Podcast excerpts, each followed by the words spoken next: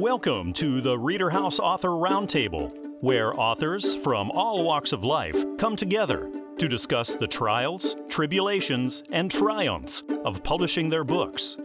I'm your host, Corey Graham.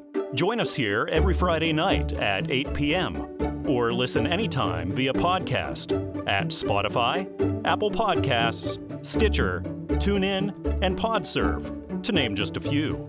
The Author Roundtable is sponsored by Reader House Online Bookstore, where the independent new authors come first. Sitting down beside me now, right here at the Reader House Author Roundtable, is author Sid Spurgeon. Sid, welcome to the show. Thanks for joining me. Thank you. It's a pleasure to be here. Well, the pleasure is all mine, Sid. It's really exciting. I got to congratulate you. You have a new book out called Rivers, Pickups, and Friends. Can you tell me what it's about? Sure. It's about three men who've grown up together in a small town in Oregon, Pendleton, Oregon, they were kids together. Two of them went to high school together, and one was a little bit behind them. They went off to college. One went to Vietnam, but they all returned to Pendleton and they all wanted to live there and they all came back and got jobs and families. And that's kind of about what they did after that happened. After mostly it's their adult life. Hmm. Sid, what kinds of readers do you think would be really into Rivers, Pickups, and Friends? Well, that's a great question. I think it would be just people who read regularly who like good stories. I mean, it's a good story about nice people. They say good things, they do, you know, and it's sad at the end, but I think it, really anybody who likes to read would probably like this book. Where'd you get the idea for it, Sid? What inspired you to write this? Okay, this is probably a longer story. I am a seriously addicted steelhead fisherman, and I always wanted to write a story about fishing for steelhead, you know, kind of a field and stream kind of thing. And I never could get it the way I wanted it. And when I finally did, I finally got it. And it's the beginning of the book, by the way, is the guy's on a steelhead trip. There's a guy fishing, and he's driving back to his house and I thought, you know, this guy's got to go home. And he's probably got a family, and he lives in Pendleton. And maybe I can just keep going with this. And, and I did. I, I just kept going and turned it into a, a book. Hmm. How long about did that take you? Well, I think I don't think any more than seven or eight months. The part that took the longest really was my own review of it and tuning up a lot of things in the book. Sid, is this your first go at something like this? What does your writing background look like? It's the first time I've, I've sat down really, and it, well, no, it's the second time I've sat down and written a whole book. The first one I wrote, it's in a box in a closet, kind of where I thought this one, where I put this one too. But when I finished with this one, I thought, you know, this might not be too bad. And I know the difference between bad writing and good writing. So I had some friends read it, and one of my friends kind of lectured me. He says, "Well, what are you waiting for? Get this thing published." And so that's basically how it happened. Now, what was it like the day you finally got that first one in? You got to hold your own work for the first oh, time, look at it. What was that like, Sid? Well, I'll tell you. I said holy. Then I said kind of a bad word after that. and then I told my wife, I said, "Do you see this? it's almost as surreal for me. For me, and I'm 73 years old. Shoot, I haven't done anything earth shaking. I kind of thought, well, there's my name on the front of this dang thing, and it was surreal. And in fact, the first thing I did was read it what surprised me is how much different it seemed when I was reading it in book form. Hmm. It seemed real then. Finally, finally, at last, it seemed real. But when I saw the book, boy, that that just did it for me. So, what are the chances we might see a sequel to this one, or, or some other kind of book from you in the future? That's a good question, and I'm almost done with the second one. I've got a little bit more to go with it. But what's in the original book, the one we're talking about now, there's the older gentleman in there who's the father of one of the main characters, and he's really a nice guy, and he's kind of a neat guy, and he's a World War II veteran, and he's had a long, long, pretty, pretty good life, and he's really an intelligent man on top of it all. So I'm thinking, well, maybe if I gave this guy a backstory. So that's what the second one's. But I changed names and stuff like that. But basically, that is my motivation to do that. Well, I know a lot of readers are going to love this book, and I think they ought to check it out. It's titled Rivers, Pickups, and Friends. It's written by Sid Spurgeon. It's published by Newman Springs Publishing. You can get it everywhere, like Amazon and Barnes & Noble and iTunes, and also traditional brick and mortar stores. Sid, I had a great time talking with you tonight. Thank you so much for joining me and tell me all about things. It was a lot of fun for me, too. I appreciate your call. Eye to Eye Memoirs of a Mayo Clinic Trained Eye Surgeon. That's the name of the new book. It's out in stores right now, written by John S. Jarstad, MD. John is right here with me now, and we're going to chat all about the book. John, welcome to the show. Thanks for being here with me. Thanks for having me on. It's my pleasure. Can you tell me what readers will find when they open up Eye to Eye? Well, as the promo said, it's kind of some of my memoirs of both my training and also some of my uh, 50 medical missions overseas to countries like North Korea twice and Zimbabwe, Nigeria, Angola, and Indonesia and different places in between. So I think they get a good flavor for what it's like to be an eye surgeon. Try to put them in my place, and then uh, I'd go on these trips. Patients, when I came back, would say, "Wow, what did you find over there?" And I tell them a few little snippets of my trips, and they say, "My gosh, that's amazing! You should write a book." Mm. So after about 20 patients told me that, I decided, yeah, maybe I should write a book, and then it might be uh, good to convey what it's like. And it kind of went back to everything said, well, where, you know, where did you learn to do that, and where did you grow up? So I just basically started at the beginning. It's a little bit of a bio and talking about some of the trials I faced as a young person, and I overcame those in order to become an eye surgeon. John, have you ever done anything like this before? What does your writing background look like?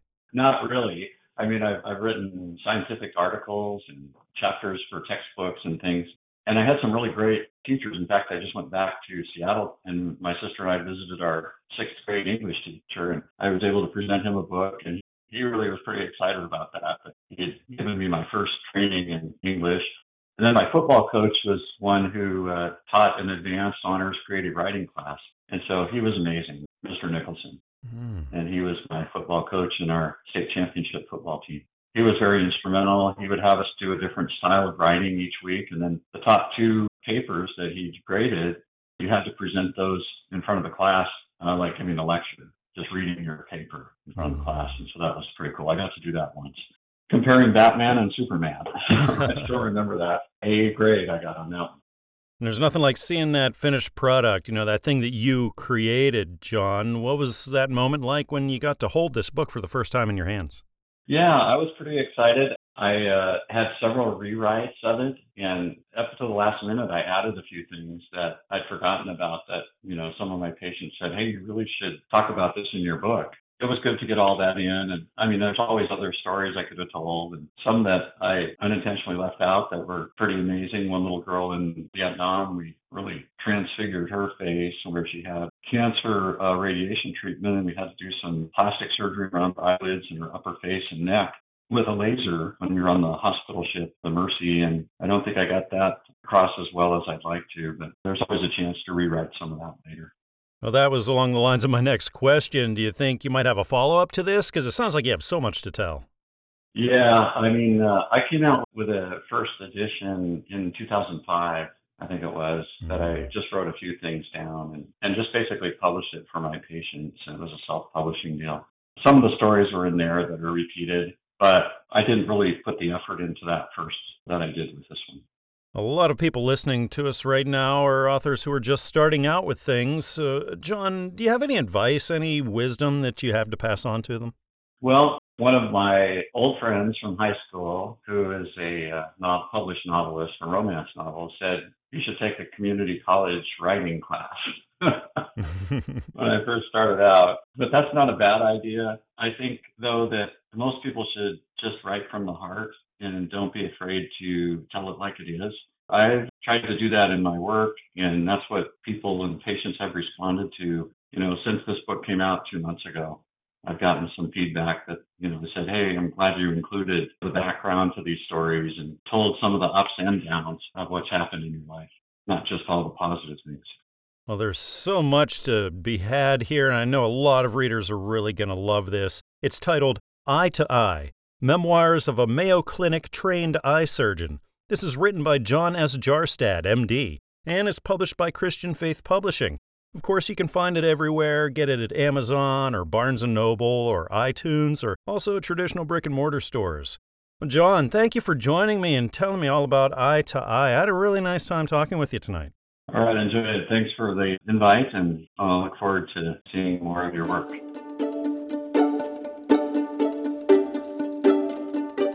Princess Beauty. It's the new book in stores now, written by Eliza Rivas. And Eliza is right here with me now at the Reader House Author Roundtable. We're going to talk all about this book. Eliza, welcome to the show. Thanks for joining me. Thank you. It's fantastic to have you on the show. It's so exciting that you have Princess Beauty out. Uh, can you tell me what readers could expect here?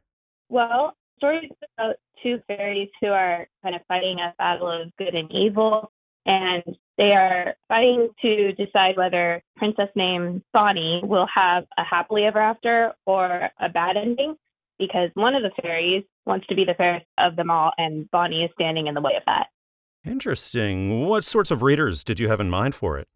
I didn't have any type of age genre to be honest when I started writing this, mm. so hmm. that was hard for me to figure out, but for people who are interested in fairy tales or mythology, there's also some history in there and romance, and there's like a moral, like philosophy theme of like questioning good and evil and how it applies to us in real life and how is it really as good as it seems or is it really as bad as it seems? Mm. So.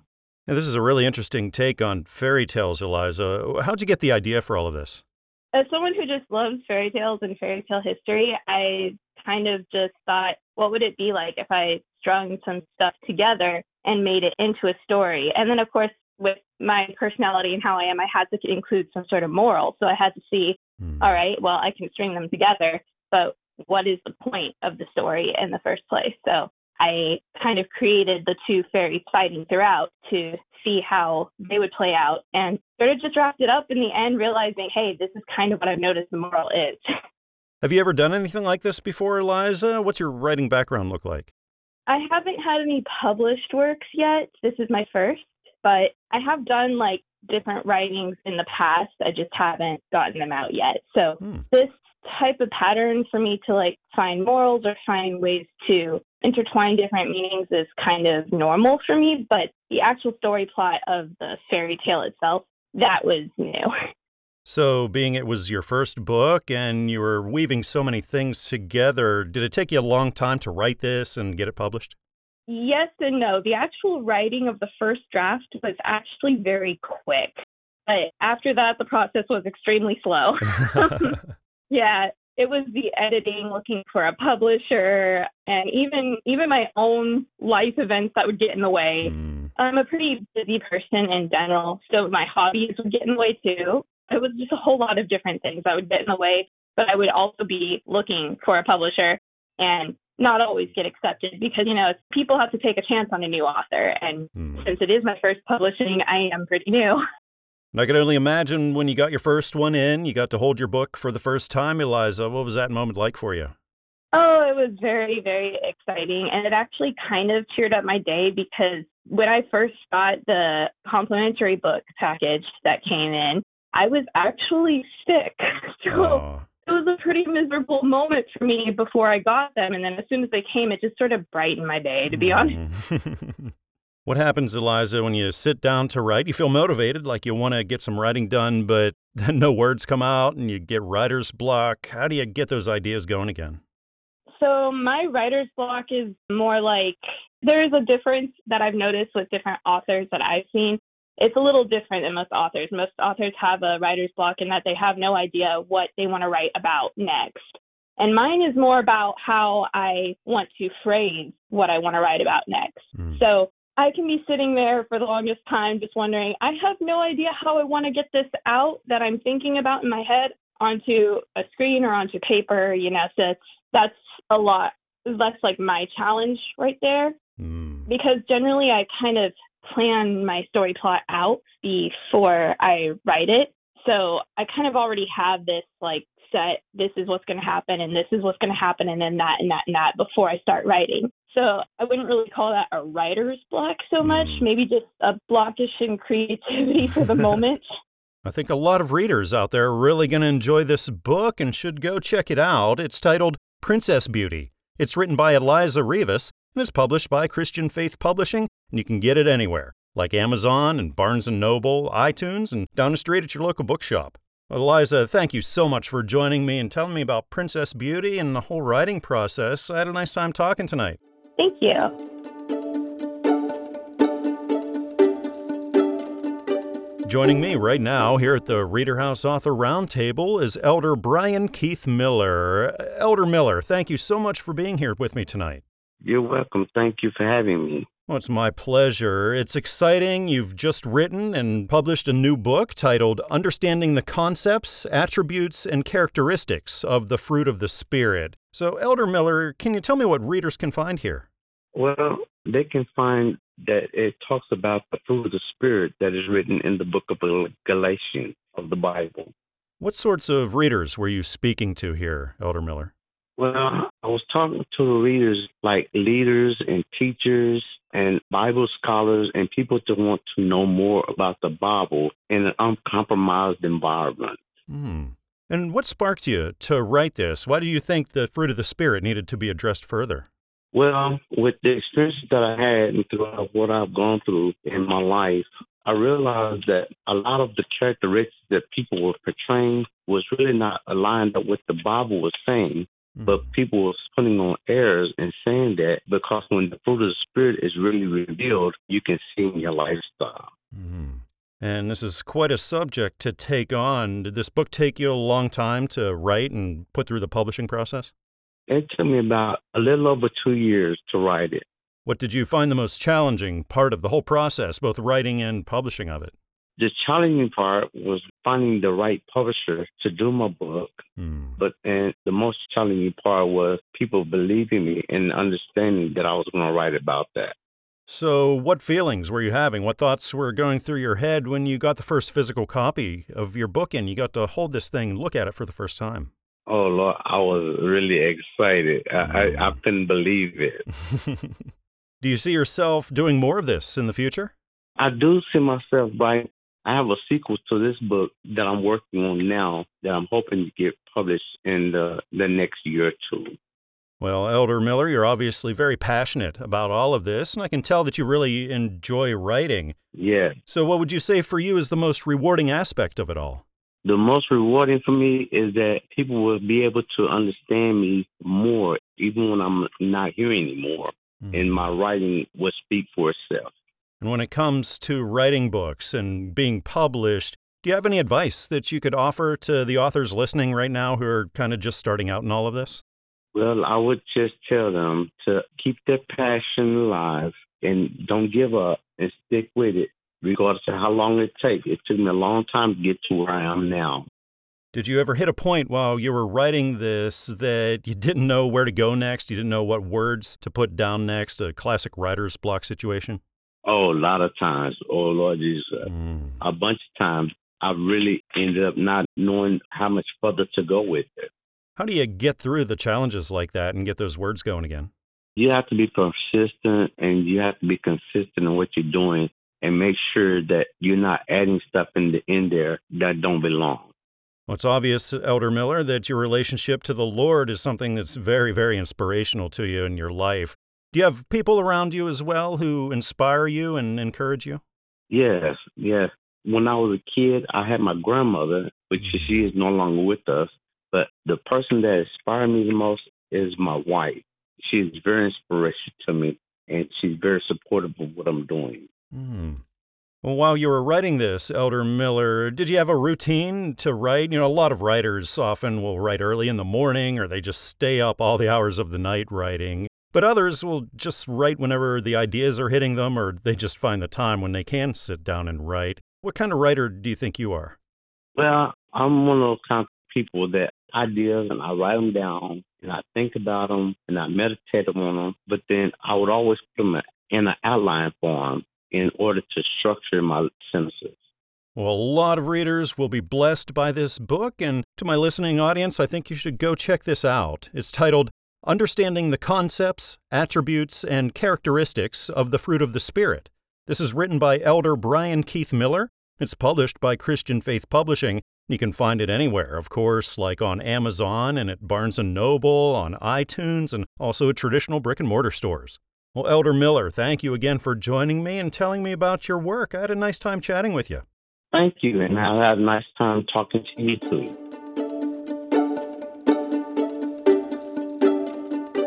There's a new book in stores written by Francis Xavier. It's titled Two Different Worlds. And right now at the Reader House Author Roundtable, we're going to talk all about it. Francis is right here with me. Francis, welcome to the show. Thanks for being here.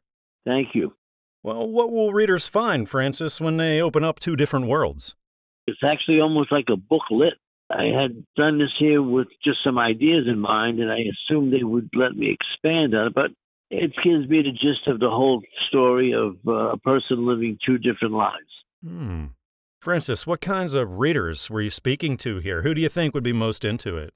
Well, the book is basically like a life story, like uh, I'd say criminal activities. So people are always uh, interested in things like uh, mob movies and mm. things like that. So it would be geared to people interested in the uh, crime drama. So, what sparked you to write this, Francis? Where where'd you get this idea? Well, I just based it on living experience. You know, with the family growing up and friends in the family growing up, and seeing these people working at one job and working in another world, another another lifestyle. Wow. So did this take you a long time to write or did it come out pretty quickly? Actually, uh, I just wrote, like I said, it was basically family life experience. It probably took me about five weeks. Have you ever done anything like this before, Francis? Uh, have you ever written or published?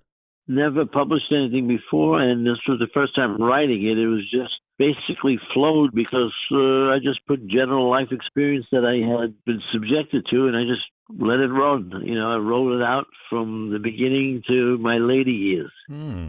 When it came to publishing the book, Francis, did you find it challenging or did it come pretty easy?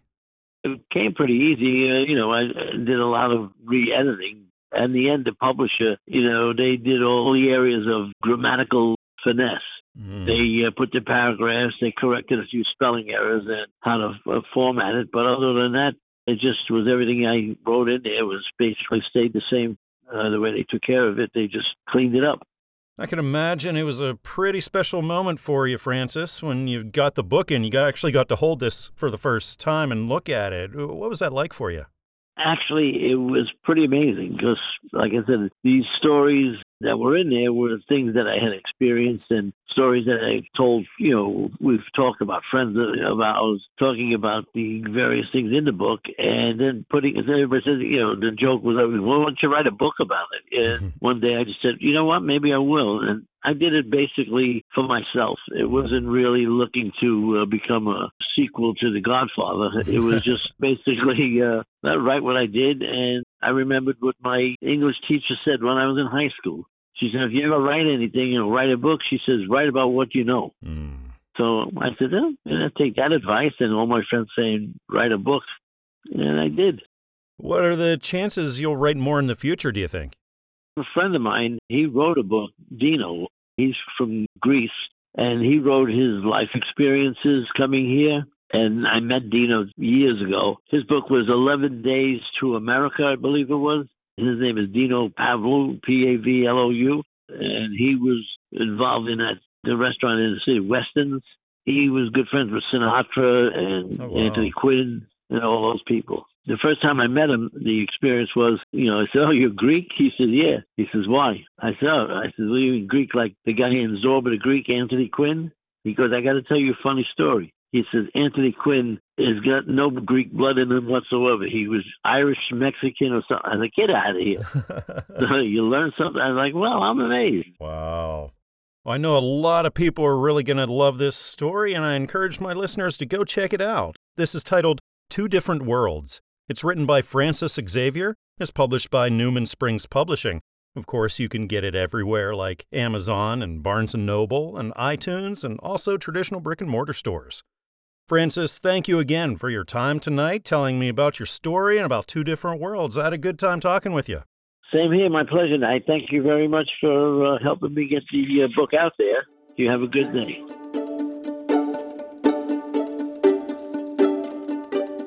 There's an exciting story told in the new book written by Richard S. Johnson. It's titled Impossible Beginnings. And I'm really excited to have Richard right here with me now at the Reader House Author Roundtable. We're going to talk all about it. Richard, welcome to the show. Thanks for joining me. Hey, thanks for having me. I appreciate it. I appreciate your time here tonight to tell me all about Impossible Beginnings. Richard, what can readers expect? Well, it's a book about a sparsely populated place in the Allegheny Mountains where a woman running away from troubles at work and life that has little meaning, and she's never been in the mountains before. And the friend that was supposed to go camping with her at the last minute quit, then go, decided not to go. She had something else that she wanted to do. What it was is she was kind of shafting the lady that did go by taking her job as a standby. Anyway, in a stormy night, she runs into a hillbilly up there that's also having problems. His wife recently died. He's having problems at work the woman has a difficult time because she works for a TV station. She's pretty liberal and he doesn't like to argue and so forth, but she doesn't like guns and she don't like the mountains and she don't like much anything he is. But she needs a place to stay and that's what the story starts at. Hmm. Richard, what kinds of readers do you think would be into this? Well, you know, I've read a lot, a lot of books, and I'm thinking that anybody that likes a novel and uh, well, a story with action would like it. I've let several people. I have a an author that lives in our neighborhood, and I have several people. A, a woman that had been a librarian, and several other people have read it before I sent it to be published. And they all said it was a page turner. So anybody that likes a page turner, hey, this is something that might suit them. Richard, how long does a book like Impossible Beginnings take you to write from beginning to end? Well, you know, so much of that book is stuff my wife and I lived. Hmm. I wrote one other novel that took longer, but this one took me about six months because I wanted it to be right. And I kept looking up, since I hadn't written novels before, I kept looking up, hey, how do you show and not tell? And how do you do this? And how do you do that? So I studied a bit and wrote the book. Do you think this one is asking for a sequel?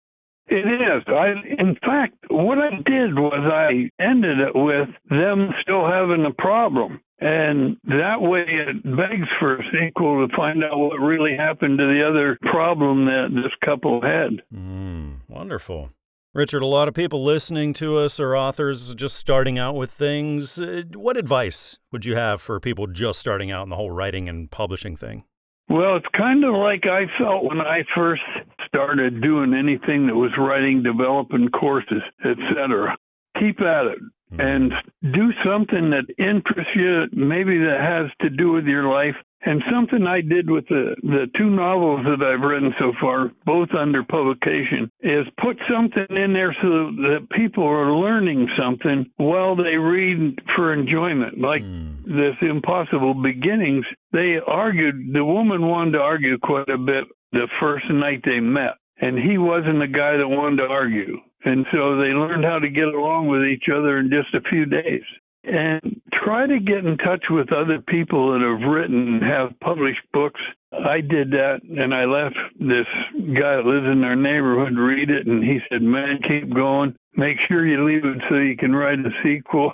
and so he uh, had me get in touch with some other people that, want, that would read it and comment and whatever. So I did all those things. But just get started. If you feel strongly about it, do it. Great advice. Well, it sounds like a lot of people are really going to love this book. It sounds exciting, and I encourage my listeners to definitely check it out. This is titled Impossible Beginnings. It's written by Richard S. Johnson and is published by Christian Faith Publishing. And of course, you can find it everywhere, like on Amazon and at Barnes & Noble, on iTunes, and also at traditional brick and mortar stores. Richard, thank you again for joining me tonight and telling me about your work. I had a really nice time talking with you. I had a good time talking with you, too. I really appreciate it.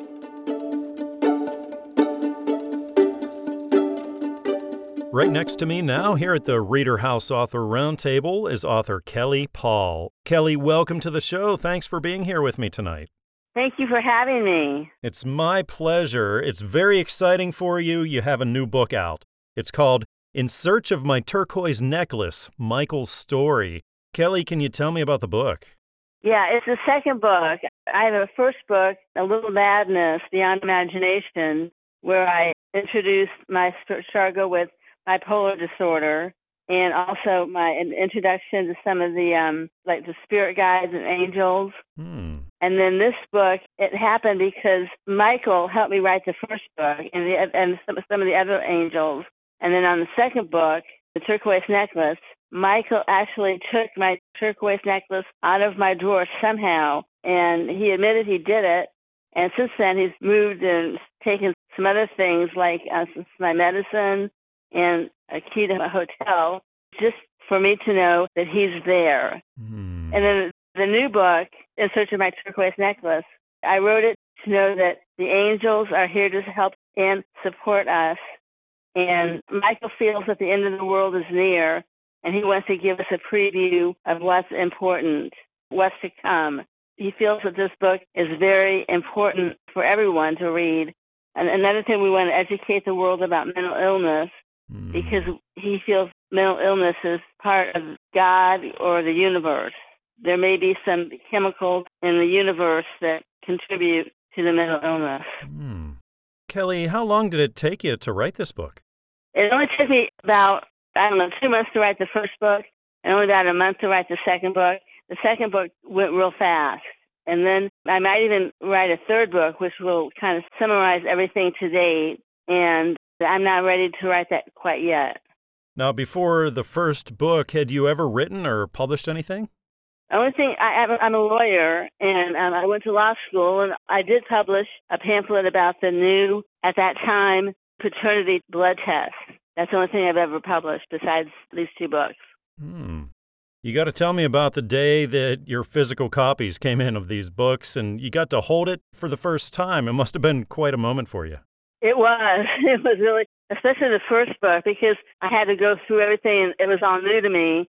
And I did have, you know, of course, a preview of the cover page of the, each book, and I had to approve that.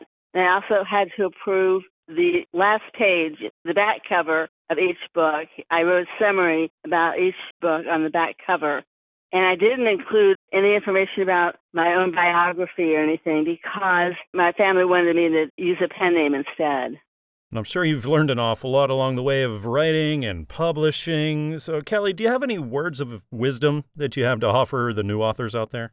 Yeah, you know what? Just start writing. Just start writing, and then it'll just kind of like all come together. And then you need to do, you know, I didn't know anything about publishing. Hmm. So I got online and I sent my manuscript to several publishing companies, and then I chose this one, Fulton. I chose Fulton, Mhm. and then with the second book, everything just went really, really smoothly. Like I knew what to expect, I knew the timeline, but it still takes a while between the time you send in your initial transcript and the time it's published. It's, it's, that's about six months, I would say. It takes a while to actually get the book from its origin to being published. Kelly, did you find the writing of this book or the publishing of this book to be the more challenging thing for you? I would say the publishing because I had been living with some of these relationships, like from the spirit world, like the angels. I didn't know what to really to make of that, so I put down what my experiences were. And then, not this January, but last January of 2022, Michael seemed to take more of an interest in me. We co-wrote the second book together. Actually, it was the uh, publishing, I would say, that was more difficult than the writing for some reason. The writing just it just flowed. It's titled In Search of My Turquoise Necklace Michael's Story. This is written by Kelly Paul. It's published by Fulton Books.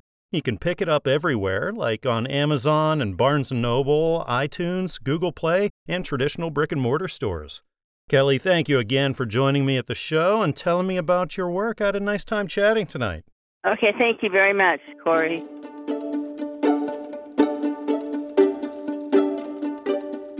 This book aims to enable readers to feel the love of God. It's titled Learning from the Relationships of Jesus.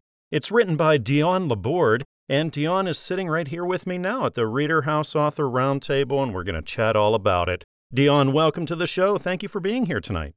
Thank you so much, Corey. I appreciate it. I appreciate your time here to tell me all about learning from the relationships of Jesus. Dion, what can readers expect here? Well, my book takes a deeper look at the life of Jesus Christ and how he handled his interpersonal relationships with different types of people and what we can learn from that. There is a lot to learn from the life of Jesus. I also have explored some Bible verses that many people may not have realized are in the Bible, and I explain their significance. When you think of the types of readers that you were writing for here, Dion, is this something for believers or would non believers get something out of this as well? It's for Christians and non believers. I think everyone could find something interesting in this book and learn about the life of Jesus. There's a lot to learn about the life of Jesus.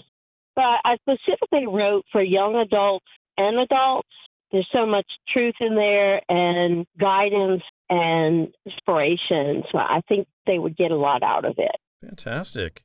Dion, how are you inspired to write learning from the relationships of Jesus? Can you think about what gave you that idea? Actually, God inspired me to write the book. I was just obedient and wrote it. Also, I was inspired a lot by the Bible, as my book is biblically based. And so I just followed the inspiration as it came sometimes the inspiration would come at like three or four or five in the morning and i would get up and write the inspiration down and the bible verses down so it was just really being spirit led and just going with the flow of the inspiration as it came mm. did the whole process take a long time both writing it and then putting it through all those publishing processes took about a year and six months mm. including the editing process it takes a little time, even after it's finished being written, because it has to go through an editing process, mm-hmm. and then, of course, coming up with the cover design. So there's a lot of a lot of different steps it has to go through before you get the finished results. But I enjoyed the whole process. It's not work for me. It's actually fun for me to write a book. And I can only imagine that time when you got the first copy and you finally got to hold this thing in your hands. What was that like for you, Dion? It was a really good feeling it was like a dream come true and a feeling that I could help a lot of people with the book God gave me to write. It was also really wonderful to be a part of what God was trying to do through me for this book to help other people. Mm. It felt really good, especially knowing that I obeyed God and I wrote it, that now a lot of people can receive help and encouragement from it. Dion, before you wrote this one, had you ever written or published before? I have.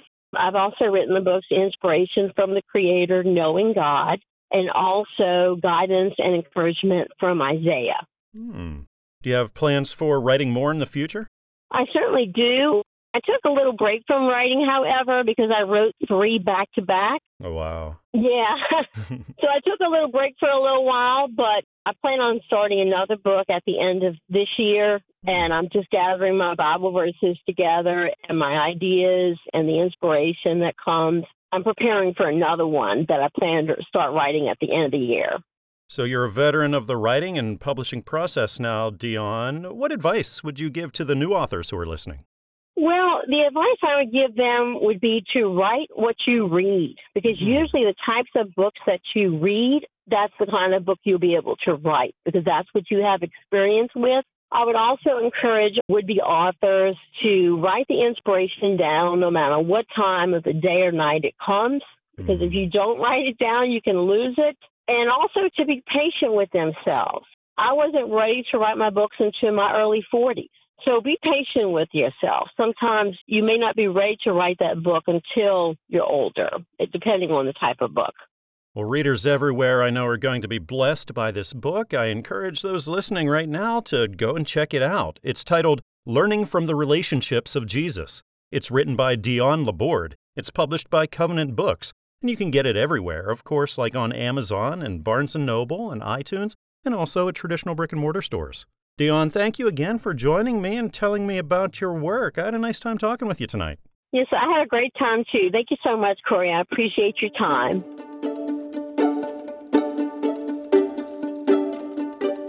There's a new children's book out in stores right now written by Alexis Hunter. It's called Allison's Adventure, and we're going to talk all about it right now. Allison is right here with me now at the Reader House Author Roundtable. Welcome to the show. Thank you for being here.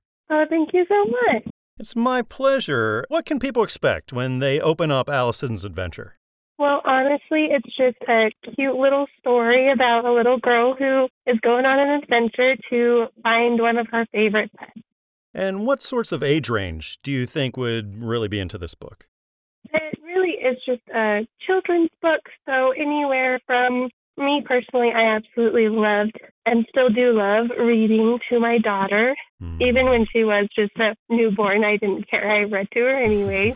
and even now, with her being almost two, she loves gibbering about whatever she sees on the pictures. And mm. so I would say probably zero to six or seven. Alexis, how were you inspired to write this book? Where did the idea for the story come from? I have a public health person who comes to my house once a month, and I was kind of feeling down in the dumps with the postpartum depression. And she's like, Well, what's something you've always wanted to do? Doesn't matter how big or how small, what is it? And I said, I would absolutely love to write a book. Mm. And she says, Really? And I said, Yeah. And she said, Well, I think you should try it just little tiny things like write a sentence a day. I don't care. You just need to get out of the slumps and start writing. Mm, wonderful. Writing is, in fact, great therapy. It has a way of letting you get your thoughts out and often just lifting your mood up. Yeah. So, this is your first book. Congratulations. How long Thank of a process you. was this for you? I would say the entire thing probably about a year. And after that year of the hard work that you put into it, Alexis, tell me about that moment when you finally got to hold it in your hands. It came in the mail, you got to hold this book for the first time. I was absolutely beaming. I loved it so much. it was crazy to be able to physically hold it and flip through the pages. And I was even more so excited to give it to my daughter because the mm. book was for her. I wrote it for her. and she loves it. She loves it to pieces. We read it once a day and it is so cool to see her like recognizing me and herself and all of her animals. Alexis, what are the chances that we can find you writing more books in the future? I think I'm definitely going to do so. I already have a few in progress. Wonderful. And I can't wait to get those out there as well. Now that you are a published author, Alexis, what's the most rewarding aspect of that for you? Being able to have my dream come to life. Like it was part of my bucket list. I really wanted to get that done. And I like being able to tell people that your dreams can become a reality. Mm. And I'm sure you learned an awful lot along the way of writing your book and publishing your book. Oh, a hundred percent. You know, a lot of people listening to us right now are authors who are right in that same spot. They haven't written, they're just getting started. So, Alexis, any words of wisdom that you could throw their way? Honestly, for me, that would be finding the right publishing company. Mm. Because who you work with, 100% will affect the outcome. Something that's so important in children's books is the illustrations and the cover. Alexis, what kind of a process was that for you? Was that a fairly smooth one? Yes, a hundred percent actually, and I really hmm. appreciated it too. I wanted to do the illustrations, but with being a new mother, I didn't think I could accomplish that. Mm. So getting the help was, I think, the right decision. And of course, basing all of my characters off of real life, it was really easy to just send in pictures to those illustrators. Mm. And I know a lot of kids, a lot of families will really love this book. It's titled Allison's Adventure. It's written by Alexis Hunter and is published by Covenant Books. And of course, you can find it everywhere, like on Amazon and on Barnes & Noble and iTunes, also traditional brick and mortar stores. Alexis, thank you again for coming on the show and telling me about Allison's adventure. I had such a nice time chatting with you tonight. Of course, thank you so much for having me. Right now, here at the Reader House Author Roundtable, I'm sitting right next to author Stacy Price, PhD. Stacy, thanks for being here with me tonight. Thanks for having me, Corey. How are you doing? I am doing fantastic, and I imagine you are too. You got a new book out. It's called Author Ella, A Fairy Tale for Today. So, Stacy, what's that book all about?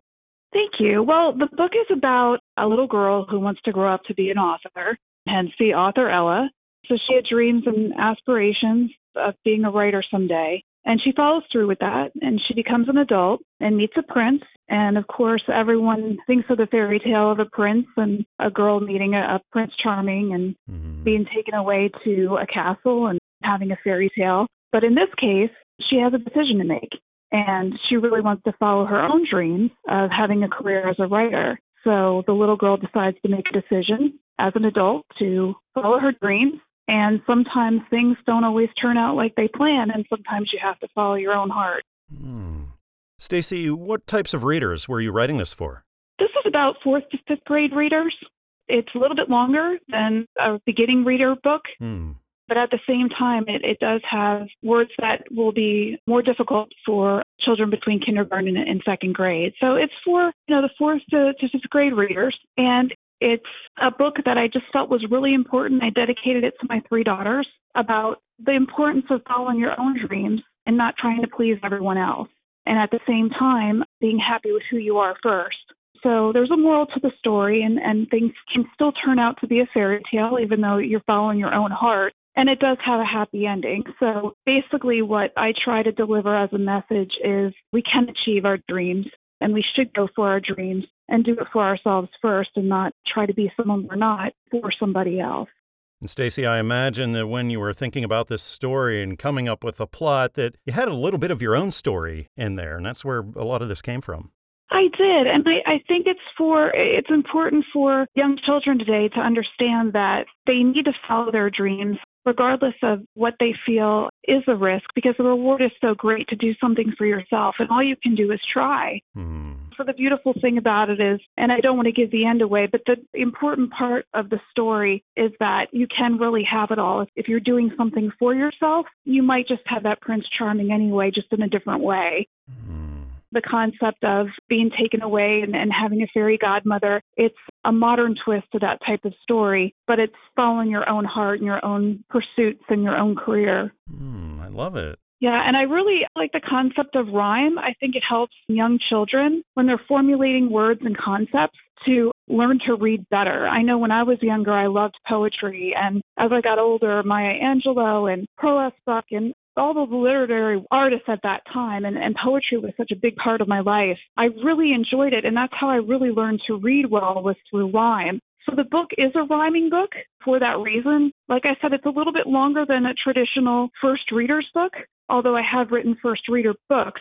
But in this case, it's a little bit harder. But the point of it is, is that I try to have emotional constructs and just a way to basically expand that emotional intelligence mm. in young readers that it's more than you know that you know life is about kindness and respect and pursuing your dreams and having those i guess those poetic philosophers that were such an influence to me growing up but having that as you're learning to read that you can have some of these deep feelings and emotions as a child and i want people to be able to be able to get the reward of reading those types of stories and feeling good about it mm.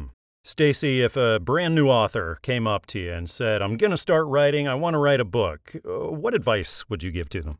I would say go back to what they love the most because if you're searching for something to write about, that's going to give you the stumbling block and keep you from pursuing that finished transcript. What you want to do is basically start with what you love because if you don't, not doing it will bother you so much mm, more than yeah. trying to take the chance and the risk to do it. Absolutely. Great advice, Stacy. I think a lot of readers out there are going to be really into this book. I encourage everyone listening to give it a shot. It's titled Author Ella: A Fairy Tale for Today. It's written by Stacy Price, PhD. It's published by Fulton Books. Of course, you can get it anywhere, like on Amazon and Barnes & Noble and iTunes, Google Play, and also traditional brick and mortar stores. Stacy, thanks again for joining me and telling me all about author Ella. I really enjoyed our time tonight. Thanks, Corey. I appreciate it. We hope you enjoyed this edition of the Reader House Author Roundtable. where authors from all walks of life come together to discuss the trials, tribulations, and triumphs of publishing their books. We hope to see you back here every Friday night at 8 p.m. or listen anytime via podcast at Spotify, Apple Podcasts, Stitcher, TuneIn, and Podserve, to name just a few. The Author Roundtable is sponsored by Reader House Online Bookstore, where independent new authors come first.